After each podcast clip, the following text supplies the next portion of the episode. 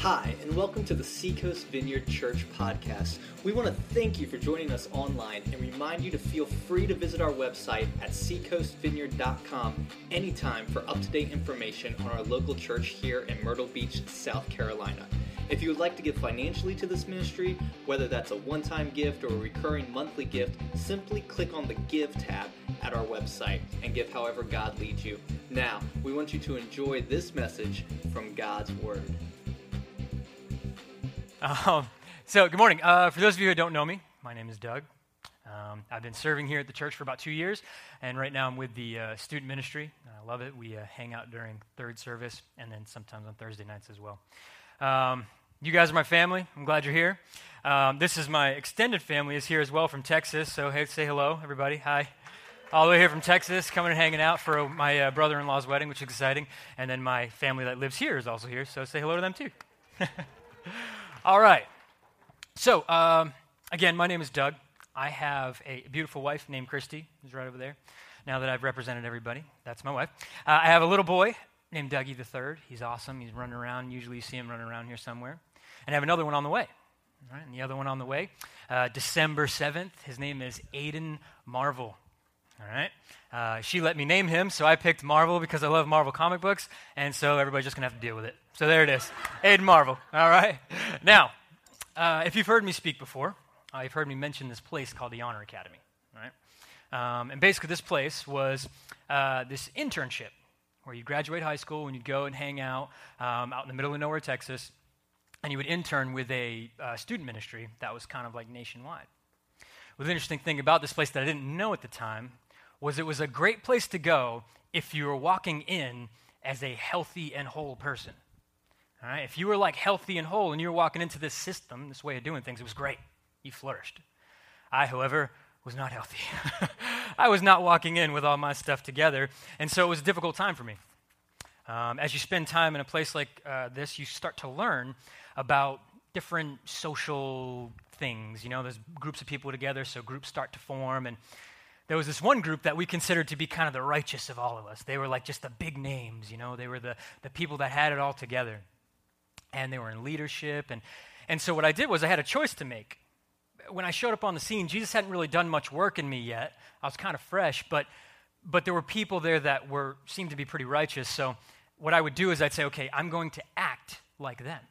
I'm going to conform to this, this pattern of righteousness I'm seeing in front of me so I can be like them. I don't want to bring all my stuff and my problems into this situation. I don't want to be the weird one who doesn't have it all together. So I'm going to be like everybody else. And the problem was, is eventually I kind of flamed out of the whole thing um, because it wasn't really Jesus in me doing work. It was me being motivated by myself. Does that make sense? And so this morning I want to answer a question Are we being conformed by the self or being transformed by the Spirit of God? Who here has experienced this in church on Sunday morning? Show up here to the building, right? See some people, kind of the big names, the people serving, and you're like, oh, okay, those are the righteous people. Uh, I don't want to bring my stuff into the building, so I'm just going to kind of be like them, right? I'm going to kind of conform to, to what it is that I see going on in them and kind of use that as my Christian walk.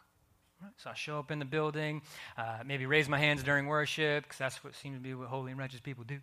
Uh, put some money in the basket if that's what I need to do. Serve, uh, you know, serve coffee if that's what what God wants me to do, but really kind of keep it at what I'm doing here in this building. I know I'm guilty of it. Or maybe some of us are here too. But the funny thing is, God actually has something to say about this particular way of doing things. Uh, it's in Romans 12, 1 and 2. So we're going to pop that on the screen, and, uh, and then we're going to pray. Let me get there real quick. Here we go. All right, let's pray. Father God, I just pray that this morning you give me the gift of teaching, Father God, that your word uh, go out with fire and that it uh, changes our lives, that we can become uh, Christians who are transformed by your Spirit, Father God. We love you. We thank you for what you're doing here at Seacoast, and we just ask that you be present uh, with us now. In your name we pray. Amen. Now, so let's get into this. Here we go. Therefore, I urge you, brothers and sisters, in view of God's mercy, to offer your bodies as a living sacrifice, holy and pleasing to God. This is your true and proper worship. Do not conform to the pattern of this world, but be transformed by the renewing of your mind. Then you will be able to test and approve what God's will is his good, pleasing, and what perfect will. It's very exciting stuff.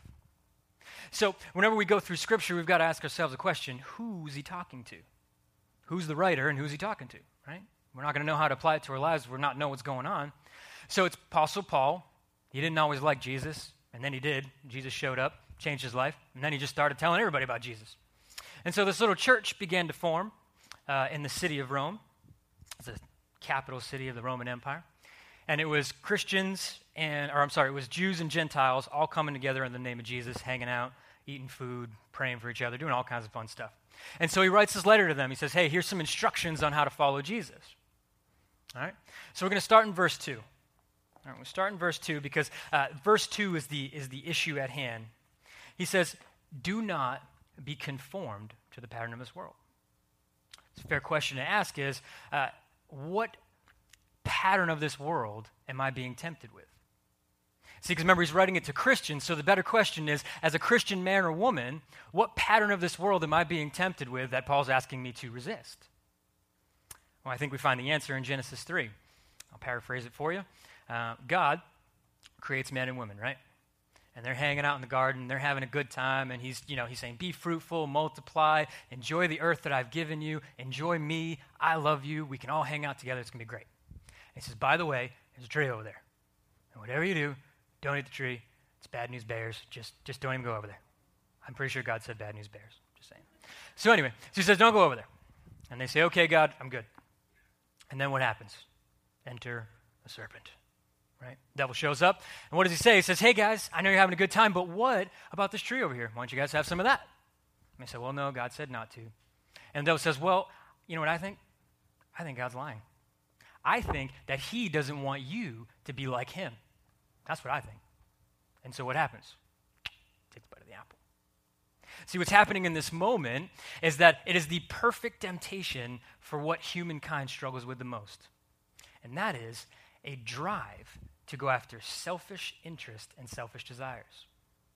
What happened in this moment is they exchanged the truth about God, that he was good and holy and loving and wanted to had everything you needed within himself, they exchanged that truth for the lie that they need to pursue other things without God. Okay? So if you're a note taker, uh, this morning your first thing you would want to write down is the pattern of this world is selfishness. More specifically, the pursuit of self interest and selfish desires apart from what God wants from you. But to keep it simple, pattern of this world is selfishness. Now that we have that set up, we got to see okay, what's Paul driving at here? Okay, what does it mean? What does my life look like if I'm uh, conforming to this pattern of self interest and selfish desires? Well, this part's going to sting a little bit, okay? But I promise you, we'll get through it together, all right? We'll renew the whole thing. It's going to be great, but this part's going to sting, okay? Here we go. Uh, when we buy into the screaming ethos of the world that says life is about you, this is what life kind of looks like. Uh, if you spend more time on Facebook than you do on your face hanging out with Jesus, you may have bought the lie. If you show up to church and criticize everything from the pastor to the greeters to the music to the way the chairs are set up to the color of the chairs, you may have bought the lie. If you're not, if in your honest assessment you are a consumer of Christian culture over being a giver to it, you may have bought the lie. I'll give you one more. If in your honest self assessment your entire Christianity can be boiled down to the 70 minutes you spend in this building on a Sunday morning, you may have bought the lie. Now, and be honest with you guys, where I got this list of stuff from came directly from an inventory of my own life. Okay? These are things, every single one of these things I'm guilty of. So you're in good company. All right? So don't feel bad. This is the part about how it's not going to be that bad. Okay? So here's the deal uh, as I look through this list of things, I realize, yes, I have been guilty of everything. But I'm not here to condemn you, and neither is Jesus. But what I am here to do is call out the plans of the enemy that would get you to be an ineffective member of the kingdom, to keep, keep you on the track of looking at life like it's about you. We're not going to let that happen. We are kingdom people. We love Jesus, and we're about Jesus' business. So we're not going to let that happen, right? All right, here we go. So here's the question What do we do about it? What do we do about this temptation to be conformed into the pattern of this world? Well, it's a two part movement. Paul says, uh, do not be conformed, so we're moving away from conforming, but be transformed, so we're leaning into transformation by the renewing of your mind. So let's get the first two things out of the way. obvious differences between conforming and transforming. Right? In this scripture, uh, he uses the word conforming, which means, uh, which is suschematizo in the Greek, which is super fun to say, so I'll say it again. Suschematizo, all right? And it literally means that you have this existing state, okay, and you're being pushed into a mold, pushed, stretched, shaped into a mold, and watch this, that you're no longer meant for. When you're a new life in Christ, you're not meant for that pattern of the world anymore. So if you're going into it, you're being pushed and shaped into something that you're not supposed to be in. All right? Second word, transformation or transformed. It's the word metamorphos, which literally means a literal change from one thing to another. Bible says we are new creations in Christ, that uh, when Christ, uh, we accept Christ and he is then formed in us, we are, we're dead, we die. And then he raises us to life in Christ as a new creation. That's the difference. We're not being pushed and shaped into something, uh, we're rather we're being made from the inside out. Follow me? All right, church. That's where we're going today. So, uh, that being said, um, I'll give you kind of this picture that popped into my head as I was working through this text and trying to figure out how to explain this. Uh, imagine for a moment right, that uh, you're in a prison. You've been captured by the enemy. All right? And this prison is enormous. All right? It's like the size of a city. It's just complicated, it's enormous, it's huge and you're sitting in your cell one day, and uh, you hear this noise, strange noise, and you realize what you're hearing is the enemy has been overthrown. And you start hearing footsteps coming down the hallway. And as you look up right there in the bars of your cell is the face of the hero. The hero has come and he says, he looks at you and he says, Do you want to be free? And you say, Yeah, yeah I want to be free. And he says, Okay. And he unlocks the door he walks in and he undoes the shackles on your feet and he lifts you up and he walks you out into the hallway. And when you're standing there in the hallway, he says, Okay, you've got two choices. All right, choice number one I know my way out of the prison. Okay, I'm the one who walked through this. I, I can get you out. All right? But here's the deal if you let me lead you, I've got some other things I need to do in here, and I want you to come with me. I've got a mission, I've got some things that need to be done. And so you let me lead you, and we'll do it together. Okay? Or you can lead yourself out. Right? You can try to figure it out on your own. But here's what you need to know. If you try to go on your own, or go with me, whichever one you choose, I want you to know two things. Number one, no matter what you choose, I will never put you back in that cell. I will never put you back in that cell. And then number two, no matter which direction you choose, I'll go with you. I'll be with you no matter what. So let's follow out option B, okay? You say, you know what, hero? I appreciate what you've done for me. It's great, but I think I can figure it out. I kind of just want to get out of here. Let's, you know, I think I'm just going to go. Okay, so he says, all right, well, lead on. And so you kind of go left when you should have taken a right. Uh, maybe you hit some dead ends that you weren't expecting. At one point, you like trip over some stuff that you didn't even see coming. You get a twisted ankle, right? And the whole time, the hero's there. When you get discouraged and downtrodden because you took a wrong turn or you hit a dead end and you're just tired, and, and he picks you up says, Hey, man, it's going to be all right. I'm here. Dust you off, get you moving again. Twist your ankle. He's there. Wraps your wounds, wraps your ankle up, stands you up again. He's there. But the weird part is, the entire time you're walking around leading yourself, you've not seen another soul. It's just you and the hero hanging out. You guys just walking around the prison together. No one else is there. All right? Now, what happens if we follow at option A? Let's take a look. You say, okay, hero, appreciate what you've done for me. I trust you. I'm going to go ahead and whatever you want to do, I'll do it. Let's go. And as you begin to follow him, you realize there's people everywhere. It's insane. I mean, before it was like it was a ghost town, but now you and, you and Jesus, I gave it away, the hero's Jesus. You and Jesus are hanging out, right? And you're just going everywhere. I mean, there are people being needing to be healed, there's people being set free. You are just on mission with the hero, right? At one point, he says, Okay, at the end of this hallway, all right, there's, there's somebody who needs to be set free. And tell you what, I'm going to let you go. I'm going to let you go. I'll give you the keys, all right, and I'll be with you, but I want you to be the one to go. And you walk over to the cell, and you, and you know, you're so excited because you realize you're engaging with the mission of the hero. So, why do I say all this? The point is, is that uh, as you let, as you enter into the Christian walk, you've kind of got two choices. You can either uh, accept the gift of salvation that God's given you, and then just, just kind of want to still more do things your own way. Or you engage in the mission of Jesus and he will lead you directly into the path of people. Because here's the deal Jesus is about people. He was about you and I when we got saved. He's about everybody else too. He's always been about people. He always will be about people. He's always about people, and he always will be about people. That's what Jesus is about. And so this morning, as we look at this idea of, of Christian transformation and rejecting conforming to selfishness and self interest, the closest thing we can get to that is being led by Jesus into the path of people. So, Christian, you have been freed from your cell this morning. Amen. But we got to figure out how we're going to walk out. All right? So, uh, let's take a look here. When Paul says being transformed by the renewing of your mind, carries this idea that our, our mind actually breaks down. If our mind's in need of being renewed, then our mind will break down. So the question is, what is he talking about mind there? What he, what he means is, uh, it's your ability to decide between what is good and what is not. That's what he's talking about. He's saying if you don't renew your mind, your ability to choose the good and perfect, pleasing will of God will actually break down.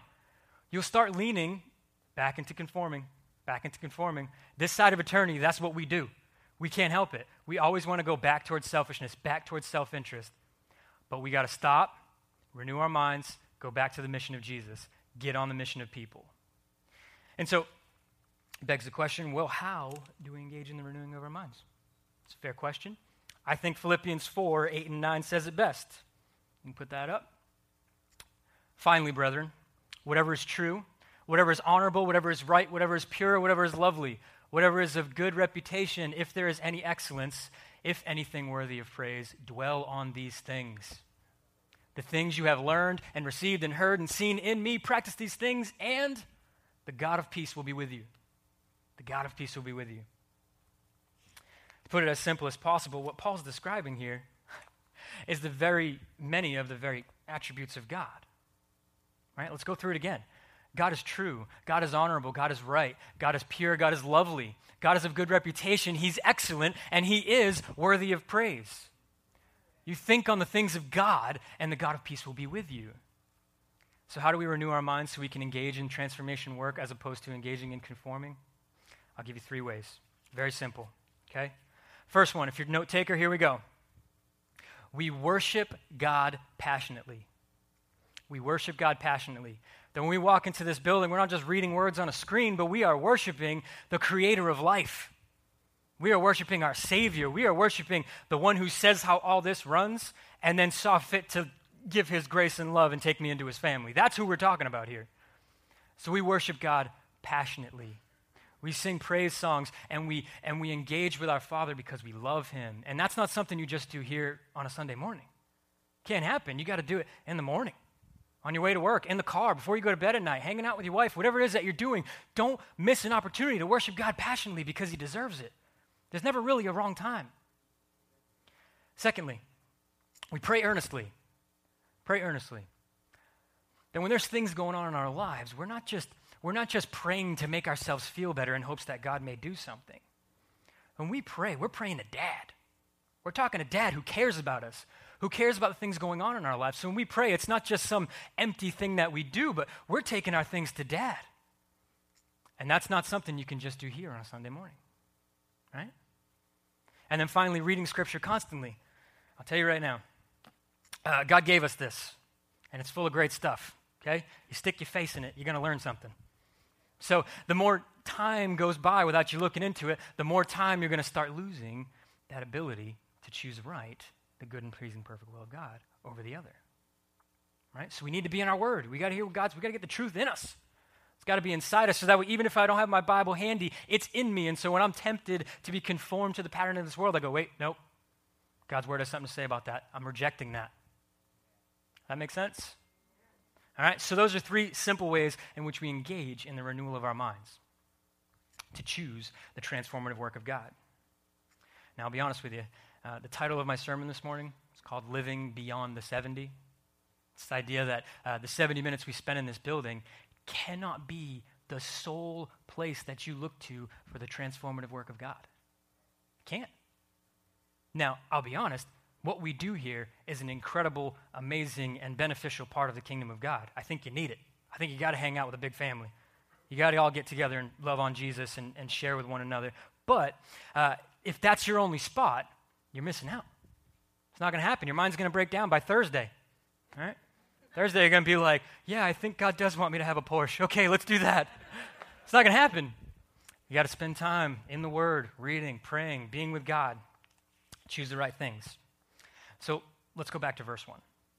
Therefore, I urge you, brothers and sisters, in view of God's mercy, in view of God's mercy, in view of the amazing, unprecedented, undeserved, deeply moving love of God towards his people in Jesus Christ, with that right in front of your eyes, he says, offer your bodies as a living sacrifice.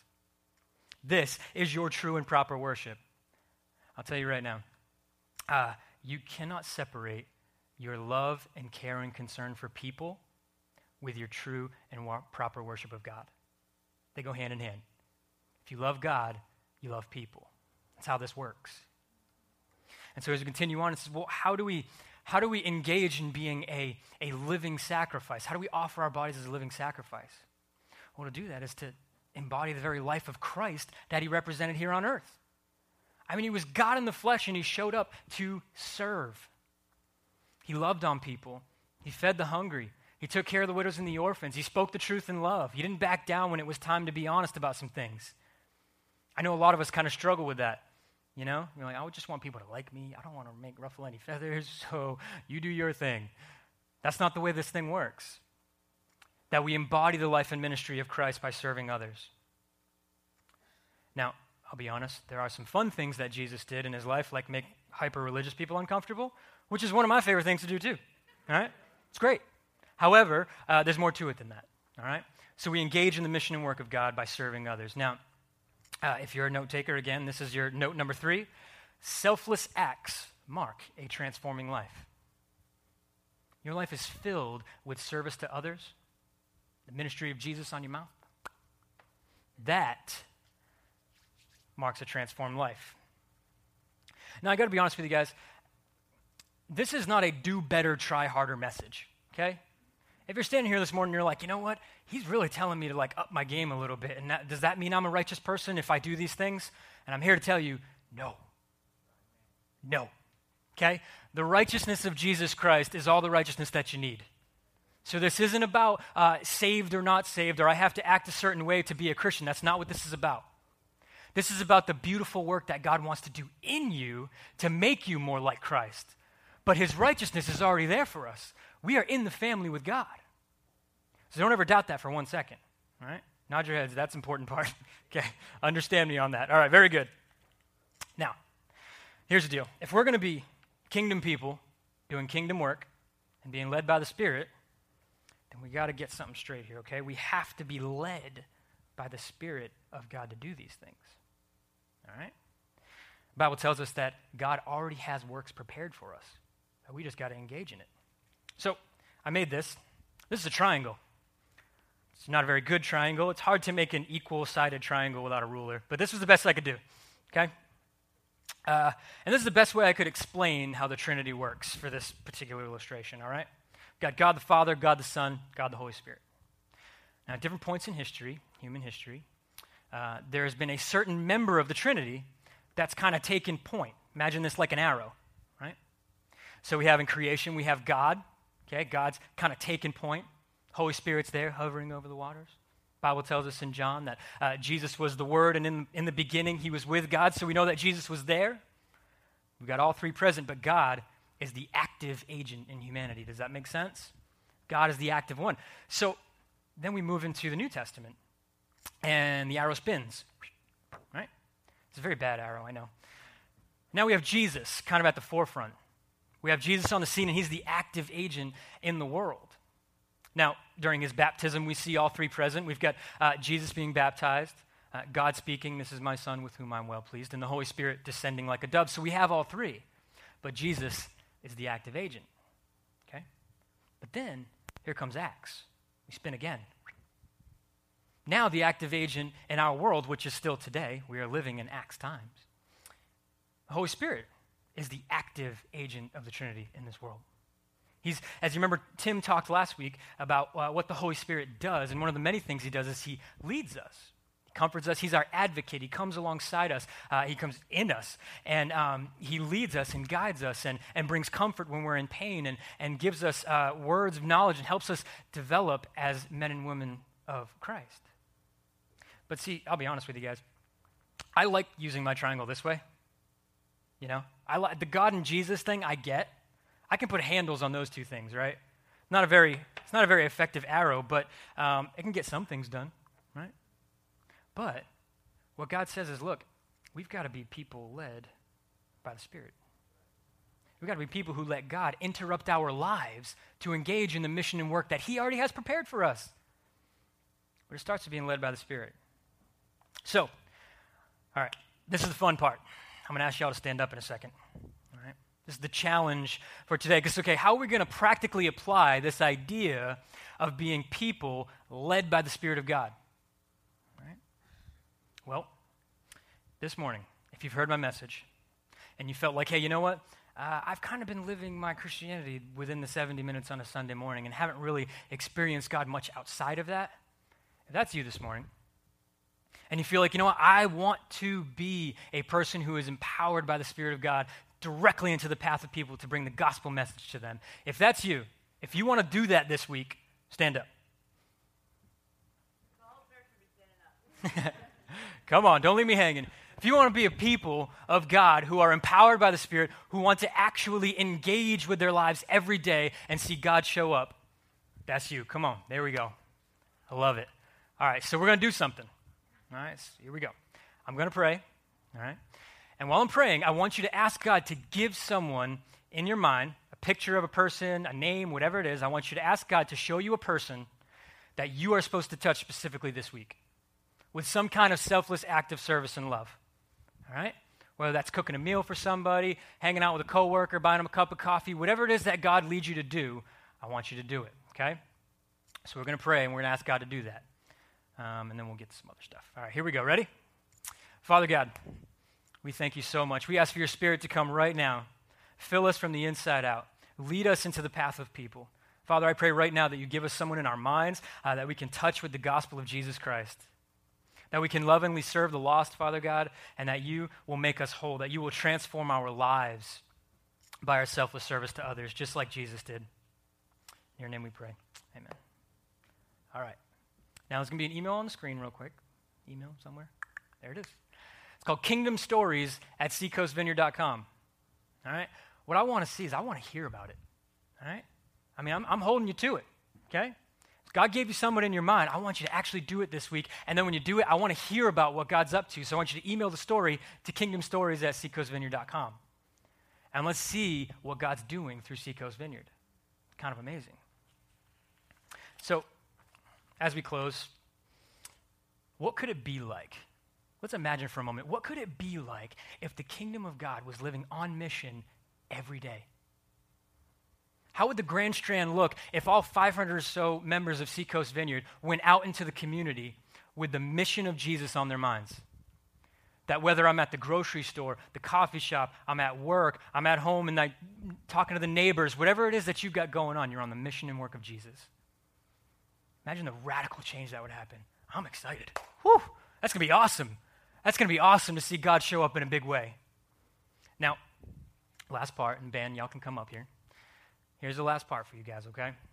We have a prayer team here. People who are not necessarily any more special than you or I, but they just love to pray for people. Can't get enough of it. Right? I don't want you to leave this building without getting prayer. If you need something, if you need to go to your father about something, let's do it together.